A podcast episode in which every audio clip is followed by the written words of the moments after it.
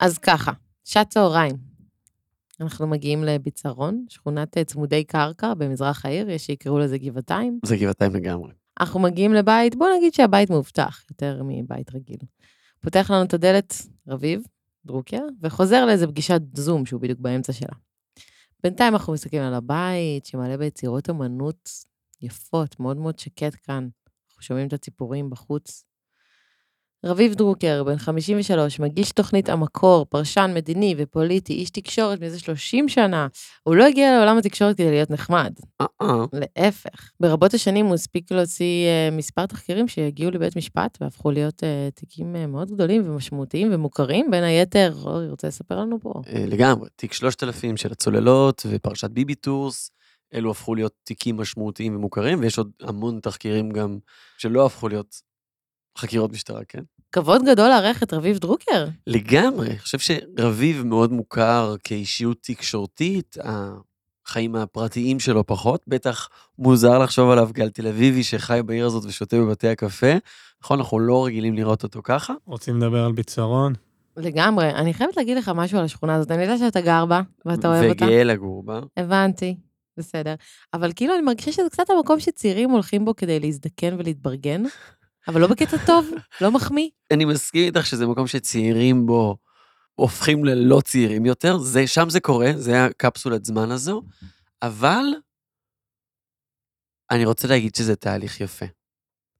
כי במקום להיות כל הזמן בדואינג המטורף והנראות של העיר ואכלת פה, ופתחו שם את המקום, והבנו, התבגרנו, אני לא במרדף הזה יותר. אני יותר קשוב לעצמי, אני קורא יותר ספרים. וטוב לי, וזה, וזה מקום שאני מרגיש שכאילו אתה עם הטבע, הלימון והספרים הישנים? אוהב להיות בבית. כן. זה לא קשור לביצרון. אגב, אריק איינשטיין אוהב להיות בבית. היה איזה ראיון פעם שראיינו אותו בבית, בדיוק כמו שאנחנו הולכים לעשות היום עם רביב, והוא היה כנה מדי ופתוח מדי, והרגיש יותר מדי בבית, ומאז הוא החליט שהוא לא עושה את הדבר הזה יותר. וואו, זה ממש חמוד. אז אולי האמת- זה יקרה היום עם רביב. זה אולי יקרה היום עם ואולי לא. רביב, אולי לא. האמת שאני בטוחה שאני אצליח להוציא ממנו קצת רגשות. ו... ומעניין אותי באמת איפה שם, איפה, איפה זה עומד שם, כי הרי בן אדם ש... ש... שהוא כל היום כאילו בא לחשוף דברים ו... ולעשות תחקירים ולדבר עם אנשים וזה, זה בן האם אדם הוא שהוא... בעצם עם עצמו מאוד לא חשוף? הוא, מ- הוא מלא, הוא מסתיר שם מלא בפנים. הפסיכולוגיה של הוא שני. רוצה את הריגוש, הוא מכור אל הריגוש. הוא די-ג'יי דוש תל אביבי שפשוט בחר להיות פרשן. זה העניין. play that funky music, white boy. ללא הפסקה, פודקאסט על הדמויות שעושות את העיר תל אביב-יפו.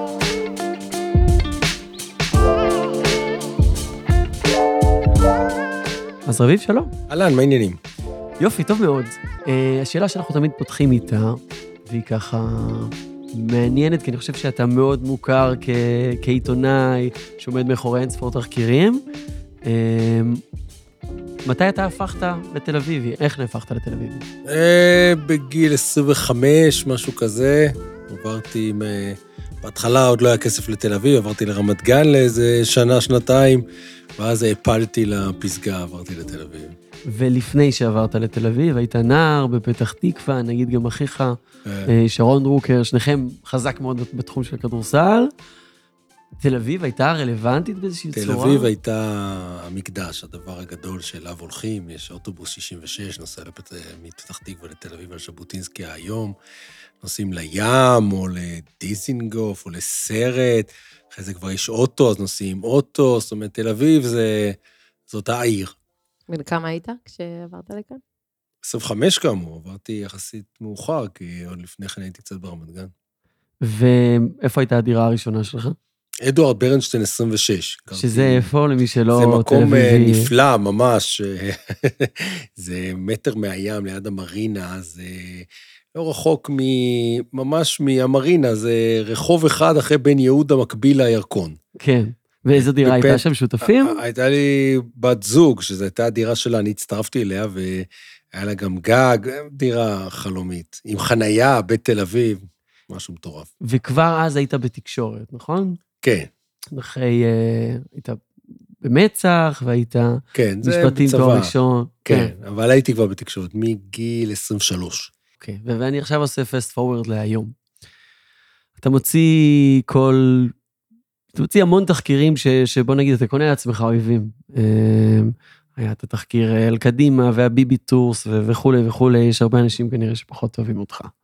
אתה מרגיש ש- שיש לך מרחב פעולה פה, אתה יוצא לרחוב, אתה לא מפחד מאיזה, לה, כאילו, שמישהו יצעק לך פתאום, או שיתקיפו אותך, או... לא, לא, בתל אביב זה אחרת. קודם כל, האמת שבכל המדינה, התגובות הן הרבה יותר אוהדות ממה שניתן לצפות, כי אני חושב שאנשים הרבה יותר מנומסים, גם אם הם לא אוהבים אותך, הם בדרך כלל רובם לא יתקרבו אליך ויצעקו עליך שמאלני מניאק. כן, לא, אבל זה... אבל בתל אביב גם התגובות הן הפוכות, זאת אומרת, אה, אתה יודע, זו מדינה אחרת, אה, אוכלוסייה אחרת, והם הרבה יותר מחבקים את סוג הזה של עיתונות, ואולי גם את הסוג של העמדות שאני מבטא, שהן נוחות הרבה יותר לתושבי העיר הזאת. כן. אז בעיר הזאת זה מאוד מאוד אה, נוח.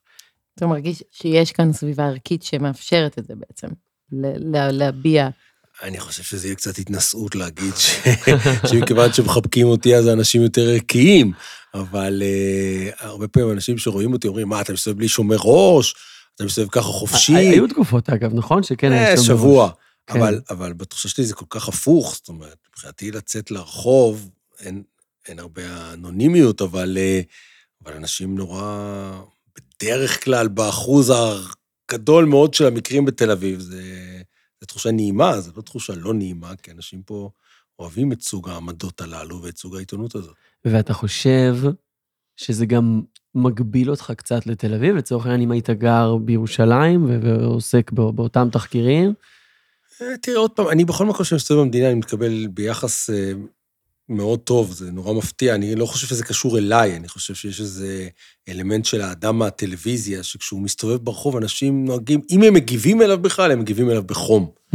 זה מאוד לא נהוג זה שאנשים יגיבו אליך לא בחום, אלא אם כן, אני לא יודע, אתה באמת אה, אחמד טיבי, או מישהו מאוד, אה, כן. ששנוא על רוב הציבור. אבל לא הייתי חי בירושלים, נקודה. זאת אומרת, למה סכום, לא? אין סכום בעולם כן. שהיה מביא אותי לגור בירושלים. למה? כי כל מה, ש...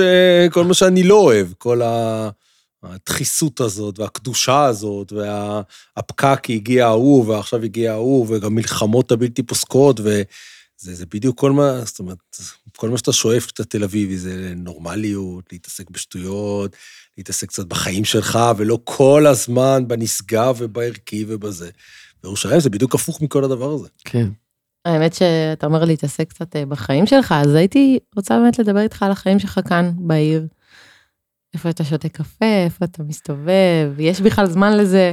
אה, אני באמת לא, אין לי את המנהג של לצאת לשתות קפה, אני שותה קפה בבית, אבל יש לנו המון בתי, קפה בסביבה, לחמנינה, נגיד שאנחנו פה בביצרון, בביצרון. זה מה שענת אמרה לי כשהיא שמעה לראשונה הבוקר על הפודקאסט הזה. היא אמרה, ממתי אתה תל אביבי? אתה בכלל... היא רוצה להקיא אותי מתל אביב, כי איך אני, אני מעבר לאיילון, מעבר לאיילון, ממתי זה תל אביב. אז uh, אני, אני עכשיו uh, גאה להשתייך למילה הזאת, תל אביב, למרות שאנחנו מוקצים פה במזרח העיר. Uh, אבל הסביבה הזאת היא מאוד מאוד נוחה מבחינת ללכת ברגל, להגיע למקומות ברגל. אני ככל שאני יכול, אני אלך תמיד ברגל, כי האוטו, הפקקים, הנסיעות, ביצרון לא אידיאלית מהבחינה הזאת של ללכת ברגל. היא לא אידיאלית, אבל היא כן נוחה. זאת אומרת, עוד פעם, זה לא הקיץ המטורף או איזה גשם שסוחף בחוץ, אתה ב-20-30 דקות אתה נמצא במרכז העיר. ואם אתה עם הפלאפון ואתה בינתיים גם עושה שיחות וזה, זה הרבה יותר נוח מלנסוע רבע שעה ולחפש חניה עוד עשר דקות. לגמרי. אז למה דווקא פה? פה בגלל ביצרון. שהצלחנו לה- לה- להשיג, יש לנו ארבעה ילדים. כן, אה? להשיג אה, בית אה, פרטי עם חצר, זה אומנם סחור, אבל אה, בית פרטי עם חצר, עם אה, סל, כמו שאתה רואה, שילדים יכולים לשחק. כן. אז אה, אתה יודע, אם זה היה ענת ואני, מן הסתם היינו מנסים לגור יותר במרכז העיר. אבל uh, הילדים פה נותנים לך מרחב ומשאירים מקום לשפיות שלך ברמות הרעש הזה. כן. ארבעה ילדים, הפך להיות כמעט סמל סטטוס לגדל ארבעה ילדים בתל אביב, כי זה מאוד מאוד קשה כלכלית. ואם נחבר את זה קצת לשיח של התקשורת הישראלית, אז יש תמיד את ה... קודם כל, אולי בואו בוא נבחן את ההנחה הזאת, שהיא מאוד ממוקדת, שהתקשורת בישראל מאוד ממוקמת בתל אביב. אתה חושב שזה נכון? ברור שזה כן, נכון. זה נכון. כן, אוקיי. זה נכון. זה נכון, זאת אומרת, עוד פעם, יש חריגים ויוצא דופן וכולי, וזה וזה. אבל ברור שרוב אנשי התקשורת ה- היותר משפיעים במדינה חיים בתל אביב, ואם הם לא חיים בתל אביב, אז הם חיים ברמת גן. גם שמעון ריקל לזיכרוני בתל אביב, נכון? כן, גם כן. שמעון ריקלין, כן, כן. אבל אה, זה לא רק שמעון ריקלין, הרוב הגדול של אה, אנשים גר בתל אביב, לדעתי. ואתה חושב שהעיר הזאת הרי נורא מתייקרת, יש, יש עדיין מקום לאנשים שעושים את הצעדים הראשונים שלהם בתקשורת ומקבלים שכר רעב פחות או יותר. נראה לי שעם משכורות כאלה, הרבה יותר קשה להחזיק דירה בתל אביב. כמעט בלתי אפשרי. זאת אומרת, אני זוכר שכשאני הייתי בגילאים הרלוונטיים, הסכום הרלוונטי היה 600 דולר לדירת אה, שלושה חדרים. כן. 600 דולר שכירות לדירת אה, שלושה חדרים, אני מדבר אמנם על לפני כמעט 30 שנה, לא נעים להגיד 27 שנה. שדיברו בדולרים. אה. כן. כן. ו... ואז אם היית לוקח דירה עם עוד שותף או עוד שניים, היה עולה לך בין 200-300 דולר מהשכר דירה, והיית גר בתל אביב. יואו. היום אנחנו מדברים על מה? 8,000 שקל לדירת שלושה חדרים, או סכומים כאלה כן. לפחות. זאת אומרת, גם עם שותף, אתה כבר על, על 4,000 שקל, אתה צריך להרוויח לפחות 12 שקל, אלף שקלים נטו כן. כדי להחזיק את זה, זה לא ריאלי. אז זה, זה באמת האתגר הכי גדול של כל הערים המרכזיות בעולם, זה לא רק נכון, זה לא. תופעה. כן, ואז, אתה יודע, כשהיו לי ויכוחים על זה עם אה, רון חולדאי אה, בעבר, אז אה, הוא דיבר על זה, תגור ביד אליהו, תגור בפלורנטין של אותם ימים, תגור בשכונת שפירא, תגור בנווה שרת, חלק מהשכונות האלה זה היה נכון לזמנן כבר, כן. זה, גם שם רמת המחירים. עלתה. והטיעון השני שלו היה בעצם, תשמע, אני בתור ראש עיר, הכלים שלי להשפיע, שיהיו פה מספיק דיור בר השגה, הם מאוד מוגבלים, שזה, בגדול אני מסכים איתו, הרי אין אדמות לעירייה פה שהוא יכול לבנות עליהן חוץ דירות משדה זולות. דוב. כן. זה לא איזה משהו שהוא יכול עכשיו לבנות דירות במנותק ממחיר השוק. כן. כן, הוא יכול לעשות ולהתאמץ. אגב, אחרי, לא בגלל הוויכוח איתי, אבל אחרי הוויכוחים הללו, שהרבה אנשים תקפו אותו, הוא כן ניסה לעשות יותר דיור בר השגה ופרויקטים של השכרה וכולי, אבל זה טיפה בים. נכון. אז אתה מדבר על שוק נדל"ן של 470-500 אלף איש, שמושפע ממשקיעי חוץ, מאנשי הייטק שיש להם כסף כמו מים לפעמים, שהעירייה תבוא ותגיד, רגע, לא, הבניין הזה זה ב-500 דולר, זה, זה לא, זה פשוט לא סוחב. כן. ואתה רואה את, ה, את העליית יוקר המחיה משפיעה גם על ה... דיברתי מקודם על האנשים שעושים את הצעדים הראשונים שלהם בתקשורת, אבל אתה רואה גם משהו יוצא מתל אביב, כשאנשים יוצאים מתל אביב גם תרבותית, תקשורתית, אולי הסצנה הזאת כביכול טיפה מתרחבת? לא ממש, אתה יודע, יש זה- סצנות בהרבה מקומות אחרים, אבל בסוף מרכז הכובד הוא, הוא תמיד תל אביב. לדעתי תמיד יהיה תל אביב. אה, אני לא מתיימר עכשיו להיות מומחה אורבני, אבל זה בדיוק כמו ניו יורק, פריז אה, וכל, ברלין והערים הללו. ברור שיכולה להיווצר סצנה באיזה עיר שדה או בפריפריה, וזה נחמד מאוד ואחלה, אבל תראה למשל, יש חוק שמחייב את כל אולפני החדשות לשדר מירושלים. נכון. למה? כדי לייצר סצנה בכוח בירושלים, שיהיה אנשי תקשורת, שיהיה חילונים וכולי. אה, וכל האולפני החדשות הם כאילו בירושלים, בנווה אילן, במחוז ירושלים. ערוץ אחד אפילו ממש בתוך ירושלים גופה, אבל לא, זה לא נוצר שם. זאת אומרת, יש אנשי כן. תקשורת בירושלים, אבל עדיין זה לא נוצר שם. זה הסעות, מגיעות הסעות מתל אביב כן. ומהסביבה, מביאות את האנשים לנווה אילן, ו... ולוקחים אותם חזרה. וגם בדרך חזרה מתלוננים כל הדרך. יש הרבה חוסר אמון בכל המוסדות, כן, אבל כן. גם בתקשורת, בדיוק ברור. כחלק מזה שאנחנו אומרים, היא מאוד מאוד ממוקדת תל אביב. זה, זה, זו בעיה, זה כאילו, השאלה אם יש איך לפתור את זה גם. תראה, יש, יש דרך לשפר את ה... נגיד הרייטינג של האמון בתקשורת, נגיד שהוא על 25 אחוז, 27 אחוז, הוא מאוד מאוד נמוך. אני חושב שאנחנו מדרגה אחת מעל אה, יחצנים וזונות. זאת אומרת, אולי גם עורכי דין שהצליחו לגרום לעצמם נזק אה, בלתי ניתן לתיקון בשנים האחרונות. אבל אה, אז אתה יכול לשפר ל-35 אחוזים, התקשורת תהיה יותר שקופה, אני יכול לתת לך הרבה מנגנונים שהם לא לשיחה הזאת, שהתקשורת הישראלית לא עושה, של ביקורת עצמית, של אומבוצמן, של סנקציות על אנשים שחטאו, על רמת גבוהה יותר של בדיקת עובדות. אז כן, אתה תשפר מ-25 אחוז ל-35 אחוז. לדעתי, באמונה הפנימית שלי, המחשבה אולי, אתה בסוף לא תצליח לעולם לרפא את זה. גם כלפי הניו יורק טיימס, שהוא עיתון מדהים, ברמה הכי גבוהה שיש, יש המון חוסר אמון, כי החוסר אמון לא נובע מאיך הם מבצעים את תפקידם, אלא מעצם קיומם. זאת אומרת, תקשורת, אנשי תקשורת, תמיד יזו, בכל מקום בעולם, כנראה, עם ליברליות, עם התל אביביות של אותה מדינה, כן. איזה פריבילגיות, לא משנה אם היא נכונה או לא, איזה אליטיסטיות. ואז המעמדות היותר נמוכים יהיו בעלי עוינות מובנית כלפי הדבר הזה, כי הם מרגישים לא נגישים אליו, שהם לא יכולים להגיע אליו. מי זה האנשים האלה? אנחנו לא מכירים אף אחד מהם אישית, זאת אומרת, אין לנו אף חבר שם, אין לנו למי להרים טלפון. הם לפעמים גם נראים אחרת. הם לא מייצגים אותנו. הם בעצם. לא מייצגים אותנו, ו- ויש לנו איזו טינה בסיסית כלפיהם וכלפי סדר היום שלהם. זאת אומרת, אם מבחינתם פותחים מהדורת חדשות שוב ושוב במצוקת הלהט"בים, כן. או הפונדקאות, או משהו כזה, הם מרגישים שזה לא נוגע לעולמם, שזה מייצג איזו בועה קטנה, שזה מאוד חשוב לה. אז אנחנו אומרים, דיברת קודם כל עם מנגנונים של פקט צ'קים וכולי, זה, זה כנראה באמת לא העניין, אנחנו מדברים פה על שיח זהויות, שגם שולט בשיח הפוליטי, ואנשים פותחים טלוויזיה ואומרים שהי, אני לא שם, אף אחד שאני לא, לא מכיר נמצא שם. חלק מזה זה הבועה התל אביבית הזו, אבל מין, זה, זה מצב מייאש כזה שקצת...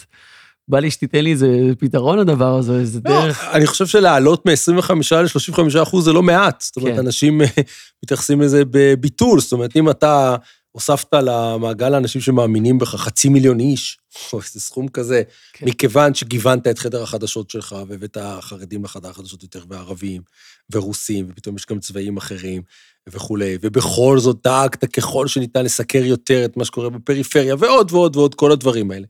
אז אתה תשפר, תגיע ל-35 אחוז, זה המון.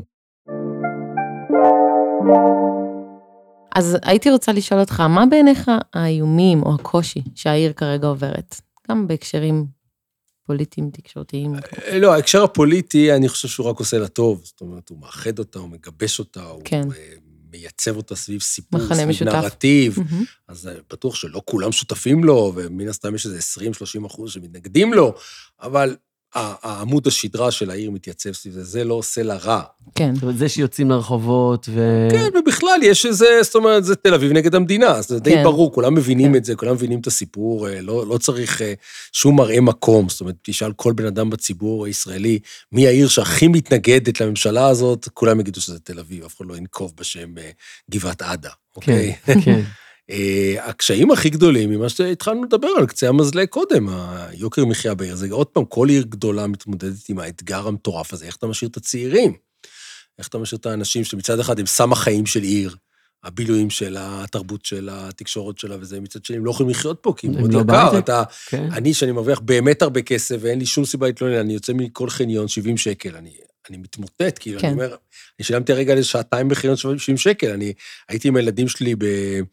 בחוף הים, באחת המסעדות אה, שבוע האחרון, אמרתי להם, תשמעו, הבילוי הזה עלה 750 שקל. וואו. כן, כי כולם אכלו, ושילמנו חניה, זה עלה 750 שקל. כן. וואו. זאת אומרת, וזה היה אחרי שעשו לנו הנחה, אגב. אה, שבוע לפני כן עשינו שולחן של שלוש משפחות, אז צריך לחלק את זה, עלה 2,000 שקל, גם באחת המסעדות בחוף הים. אז, אה, אז, אז אתה אומר, איך צעיר ישלם את זה? זה, מה זה, זה חצי משכורתו הדבר הזה, זה, זה בלתי נתפס בכלל. זה אתגר שהוא... כל ראש עיר נתקל בו. להשאיר את הצעירים בעיר. להשאיר את. הצעירים, לדאוג שיהיה להם, אה, שהשכונה הנחשלת, שעכשיו תהפוך להיות שכונה מתפתחת, תהיה, תספק להם את הדיור הזה עד שהיא תהפוך להיות גם יקרה, ואז יצטרכו למצוא את השכונה הבאה. הכל זמני. דיברנו קצת על תל אביב אל מול ישראל, עכשיו את הקיטוב הזה אנחנו מרגישים לצערנו יותר טוב משהרגשנו אי פעם. ומצד שני המחירים פה עולים, אז יש פה גם איזה מתח של איך, איך נשארים פה, במיוחד אם עבור אנשים מסוימים מרגישים שאין מקום אחר. השאלה באווירה הזאת של, ה, של הקיטוב, האם אתה גם נחשף לרעיונות היותר רדיקליים של בוא פשוט נתפצל? אני נחשף אליהם, והם מאוד מפתים, אבל מכיוון שלגמרי לא מעשי, אז חבל אתה להשקיע אומר בזה שזה לא דקה. מעשי? אי אפשר להתפצל, אפשר לעשות דברים כמו שדגני יוזם ישיבת הסדר לחילונים. כן. שר הביטחון בחיים לא יאשר את זה, יצטרך לעבור דרך עתירה לבג"ץ, מי יודע אם יהיה בג"ץ ומה הוא יפסוק, והאם שר הביטחון יכבד את ההחלטה, אבל כרעיון יש בו חמישה אחוזים מעשיות לפחות, זה יותר מאפס שיש. לרעיון הפיצול. אז למה אתה אומר שאין לזה שום, התכנות? די, נו, חבל לדון בזה, חבל, מי יעשה חוץ וביטחון, איך יפרידו בין הגבולות, לא, אז אני לא מדבר על. היפרדות. לא. כל מיני רעיונות של קנטונים, פרובינציות, כל מיני רעיונות שעלו. בסדר, צריך לשכנע את כל המדינה, לקחת את האזור הכי מניב שלה, את כן. הסיטי הכי גדול של המדינה, ולהגיד, אוקיי, אז הכסף, עכשיו הם רוצים לעשות את ההפך. הם רוצים לקחת מהכנסות תל אביב לטובת הערים העניות. כן. אז להגיד לא, ההפך, תקבלו יותר עצמאות, זה יקרה, אתה יודע מתי. אה, מה שכן, יש עוד דברים, נגיד זרם חינוך חילוני. אני חושב שזה יקרה, וזה קורה. אני רואה לאן הילדים שלי הולכים, אני רואה את הבעיות של מערכת החינוך התל אביבית, מה הבעיות של מערכת החינוך תל אביב? שהיא סמוכה על שולחנה של המדינה. כן. ואז היא הרבה פעמים. מקבלת, היא מקבלת את רמת החינוך של המדינה, שהיא רמת חינוך לא טובה, בגדול, ככה בהכללה גסה. ואז הורים, גם הורים בעלי אמצעים, כמוני, מחפשים פתרונות, אז אתה אומר, טוב, אז בוא נלך לטבע או לאומנויות, אבל זה הגרלה. בין השאר בגלל מנוולים כמוני, שעשו תחקיר על למה... הבן שלי היה בטבע, אבל עשיתי תחקיר בזמן שהוא היה בטבע, לא משנה, זה סיפור מסובך, אבל... כי, כי, שצריך... אה, כי לשלב- כאזרח כן. וכתב תחקירים, אני לא יכולתי, לה, לא יכולתי להגן על המדיניות שעושים מיון לבית ספר לטבע, כאילו, מי יותר אוהב טבע? מה, הבן שלי שונא טבע שנאת מוות והתקבל לטבע. מהמם. מצד שני, כהורה, אני אגיד שאני לא התקבלתי, אגב. ניסיתי או לא התקבלתי. באמת? לבית ספר לטבע, כן. אוקיי, מפתיע וכהורה אותי. אתה הכי רוצה בית ספר לטבע. כן. עכשיו, הילד הראשון שלי התקבל, עשה תשע שנים והיה מבסוט אש עד היום, כולם זה, בקשרים וכולי, והילדים האחרים כבר לא התקבלו. אולי כי אבא שלהם עשה תחקיר, אבל אם להיות יותר רציני, אחד, זה פשוט נפל בהגרלה, השני גם אה, עבר חצי מיון, עד היום חצי מיונים. אז ההורים כל הזמן יחפשו את הדרכים האלה. האדם כמוני מוכן לשלם, עוד מעט יש לי ילד רביעי נכנס כיתה א', הייתי מוכן לשלם לא מעט כסף כדי שיהיה בית ספר פרטי ברמה גבוהה. מהמם. אבל אין לי כרגע, אבל יהיה. זאת אומרת, אני בטוח שיהיה. יש כבר היום, כן? אבל מעטים. בוודאי, מקווה ישראל אתה יכול להסיע אותו וכולי, אבל אין מספיק. אבל יהיו. כי יכול להיות- האוכלוסייה הזאת תפסיק להשלים עם העובדה שצריך לש- לשלוח את הילד לבית ספר שהוא לא מספיק טוב, וכולם יודעים שהוא לא מספיק טוב, ואין מה לעשות, כי הוא לא מספיק טוב.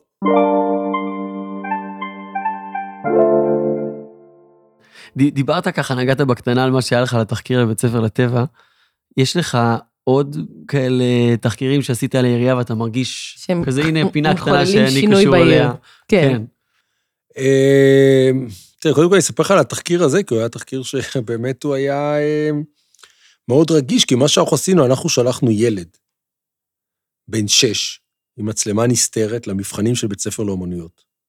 כדי לראות האם זה מבחנים באמת שרוצים לראות האם הוא מוצרט החדש, ואז זה. מוצדק, כי אנחנו כן. רוצים לאתר את מוצרט בגיל שש, או שבעצם רוצים לראות אם הילד פשוט אינטליגנטי יותר מזה, כי כולם רוצים את הילדים האינטליגנטים והטובים, כל נכון. בית ספר רוצה אותם. גם לכל ההורים יש ילדים אינטליגנטים. והילד היה מתוק להפליא, אבל הוא לא הבין עד הסוף את הקונספט של מצלמה נסתרת.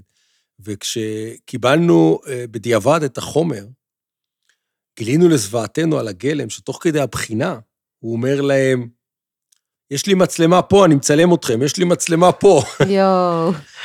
ובשלב אחר, ב, ב, בסוג של הבחינה הראיון הזה, הוא אמר להם, אני תכף צריך לצאת, אני צריך להחליף את הבטריות.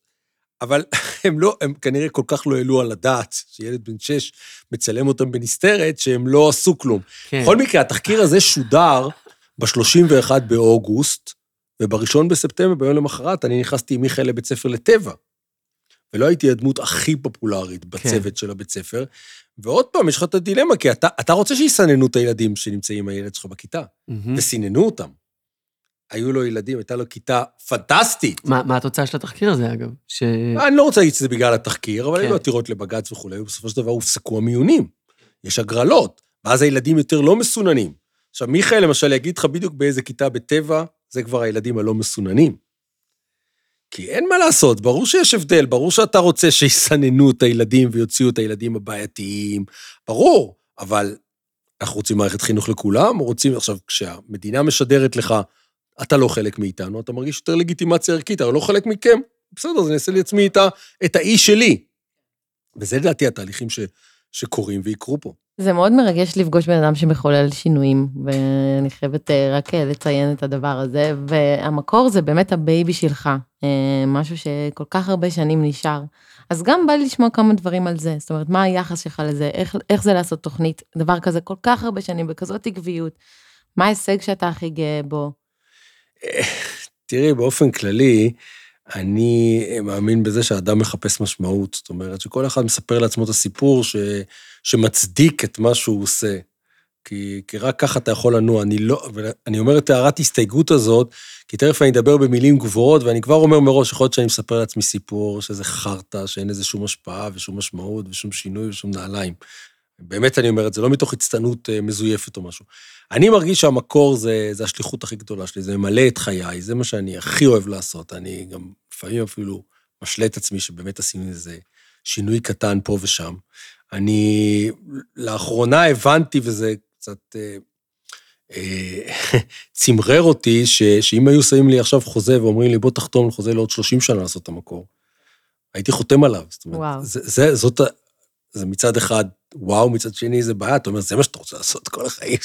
אין איזה שלב שאתה רוצה לשבת על איזה אי יווני ולא לעשות כלום אה, פשוט, או, או. לכתוב ספר, כל החיים אתה רוצה אותם אה, לנוע בין המכתב הזה של העורך דין, לנסתרת ההיא, לתביעה ההיא, למתח אם ההוא מסכים להתראיין או לא מסכים. וכל- ותביעת דיבה פה, ותביעת כן, דיבה וכל שם. הזמן אתה בסוג הזה של. ה juggling בין מתחים, אה, כן.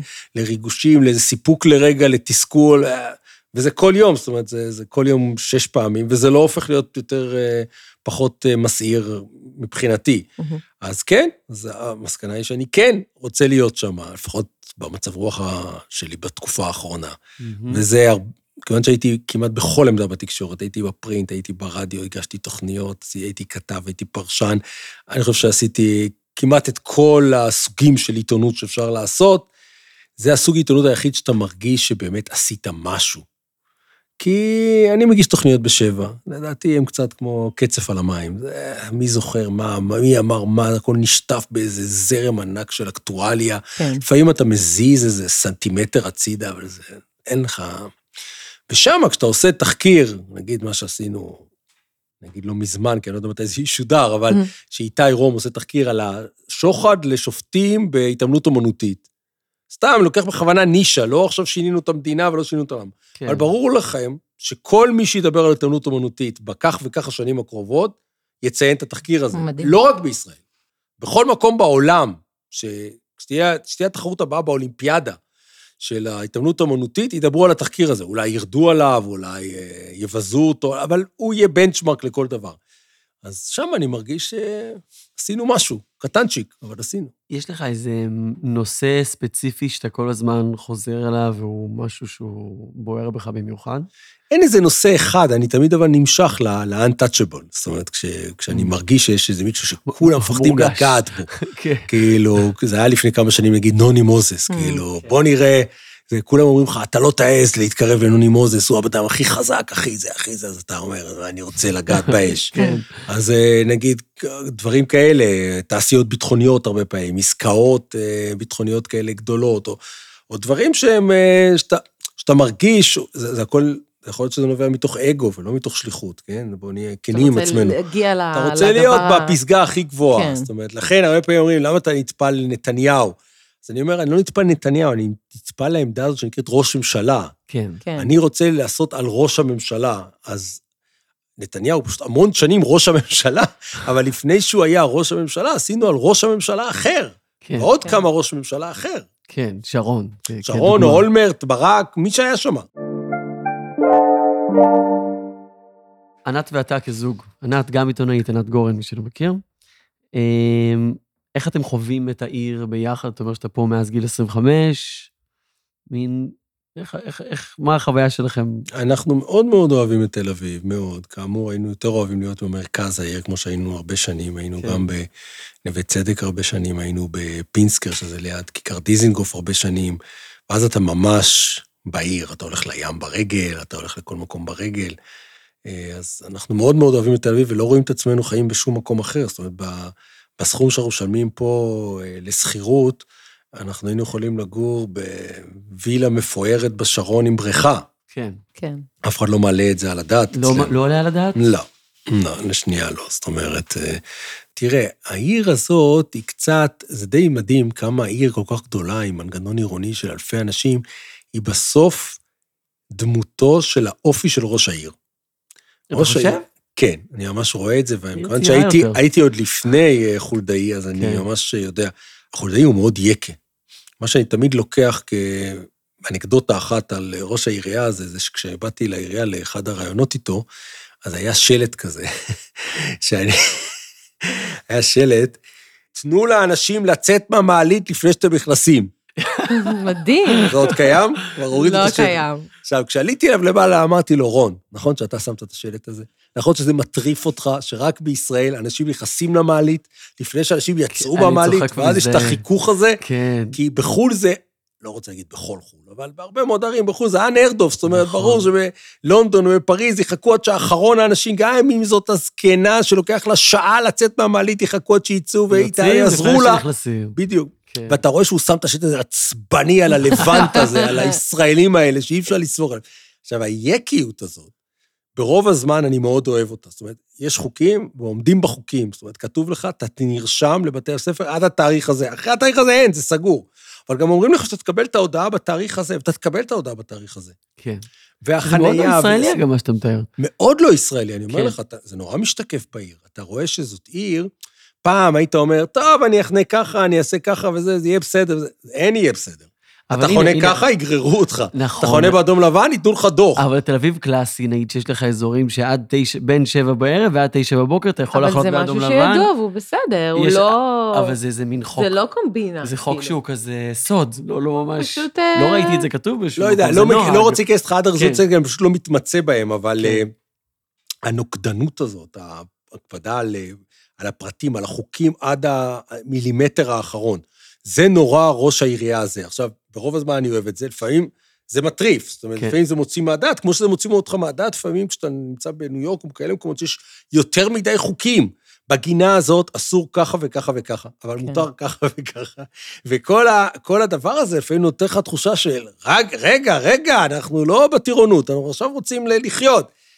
אבל אז, אני חווה את מה שאתה מתאר עליו, כי מגיע מלמעלה, אבל לא מחובר ל-DNA של האנשים שגרים פה, ומה שנוצר בין לבין זה איזו אנתרולומוסיה כזאת, כי הרי ישראלים לא אוהבים חוקים, לא אהבו מאז ומעולם, ככה אני שרדנו את השואה. לא... כן. אבל, אבל הם מקיימים אותם בעיר יש הזאת, הסכמה בני לתחושתי. שווים, כן. כן. הם מקיימים אותם כי יש הרתעה, כי יש אכיפה, כי, אתה יודע, פעם לא היו משלמים דוחות חניה. אני לא יודע אם אתם זוכרים את העידן הזה. אני לא לא משלמים. לא ידעתי שזה אפשר לו, לשלם דוחות אוקיי, חניה. אז פעם פעם- היחידה שניסיתי, הוא קל לי על חשבון בנק, לא ידעתי אפילו למה. בדיוק. זאת אומרת, אה, ארגנו פה, ולא רק פה, מערכת אכיפה מאוד יעילה, שאתה היום יודע שאתה תשלם את זה. פעם פשוט אנשים היו זורקים את הדוח חניה.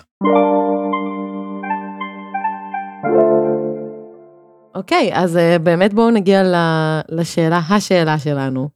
אם היית יכול להיות ראש עיר, מה היית עושה? מה היית עושה, מה היית משמר, מה היית משנה? אה, תראו, בבקשה, נבחרת. אני אגיד לכם, אה, לא שיש לי בעיה להיות אה, יומרני, אבל אני לא מספיק מתמצא כדי לדעת. אני אמרתי לכם, באופן עקרוני, אני מאוד מסכים עם רוב הדברים שראש העירייה הזה עושה והפעולות שלו. כדוגמה.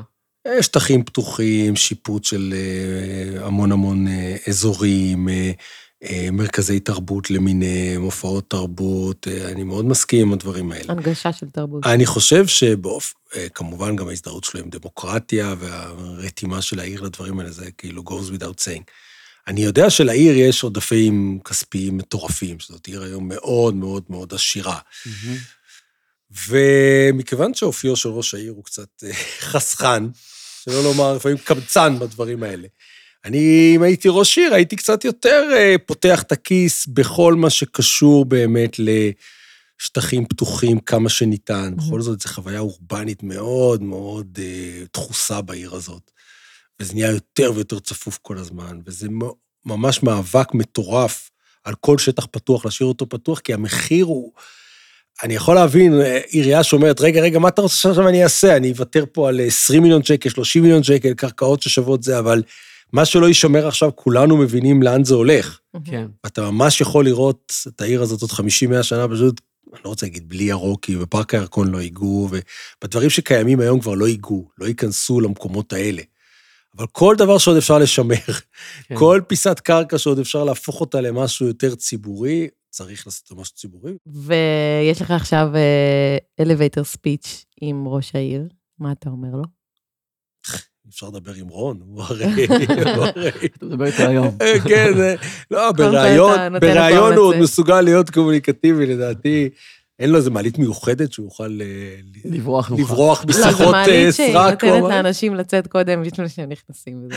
בדיוק. או, אני לא, אין לי איזה משהו אה, ספציפי להגיד לי. א', רון תמיד נותן לך את התחושה שהוא יודע הרבה יותר ממך, וכנראה בצדק, שאתה לא נורא מחדש לו. אני זוכר שישבתי אצלו פעם בלשכה, יש לו לוח כזה, זה עדיין קיים? איזה איזה לוח? יש לו לוח שמראה אה, איך התקשרו לכל מחלקה, וכמה זמן לקח להם לענות עם נורות כאלה. את לא מכירה את זה? יש איזה משהו, כן, כן. ואז הוא יכול להגיד לך, תראה, במחלקת חנייה כבר לא עונים 40 שניות, זה מתחלף הצבע. ואז הוא יכול להתקשר למחלקת חנייה ולהגיד, למה לא עונים לאזרחים? כבר דקה הוא מחכה על הקו. אשכרה. כן, יש לו בכל, אשכרה. בכל המחלקות כן. כמה זמן עד שהם עונים, וזה מתחלף כאילו הנורות, משהו... זה קצת פסיכי, אבל אתה רוצה שזה מה שיהיה ראש העיר שלך. כן. כן. כי, כי פעם, אנשים לא זוכרים, להתקשר לעירייה זה היה מוות. אני זוכר. אף אחד לא היה עונה. השיר ששמעתי הכי הרבה בחיים שלי, כן, זה בשבילך בלי הפסקה. אביב אותו. יפו. נכון. בשבילך בלי הפסקה. נכון, זה אה, עדיין קיים, אבל התשובות הן די מהירות. נכון. כן. היום אתה לא יכול לבוא לעירייה ולהגיד, תשמע, ניסיתי להשיג אתכם ולא לא, אף אחד לא ענה.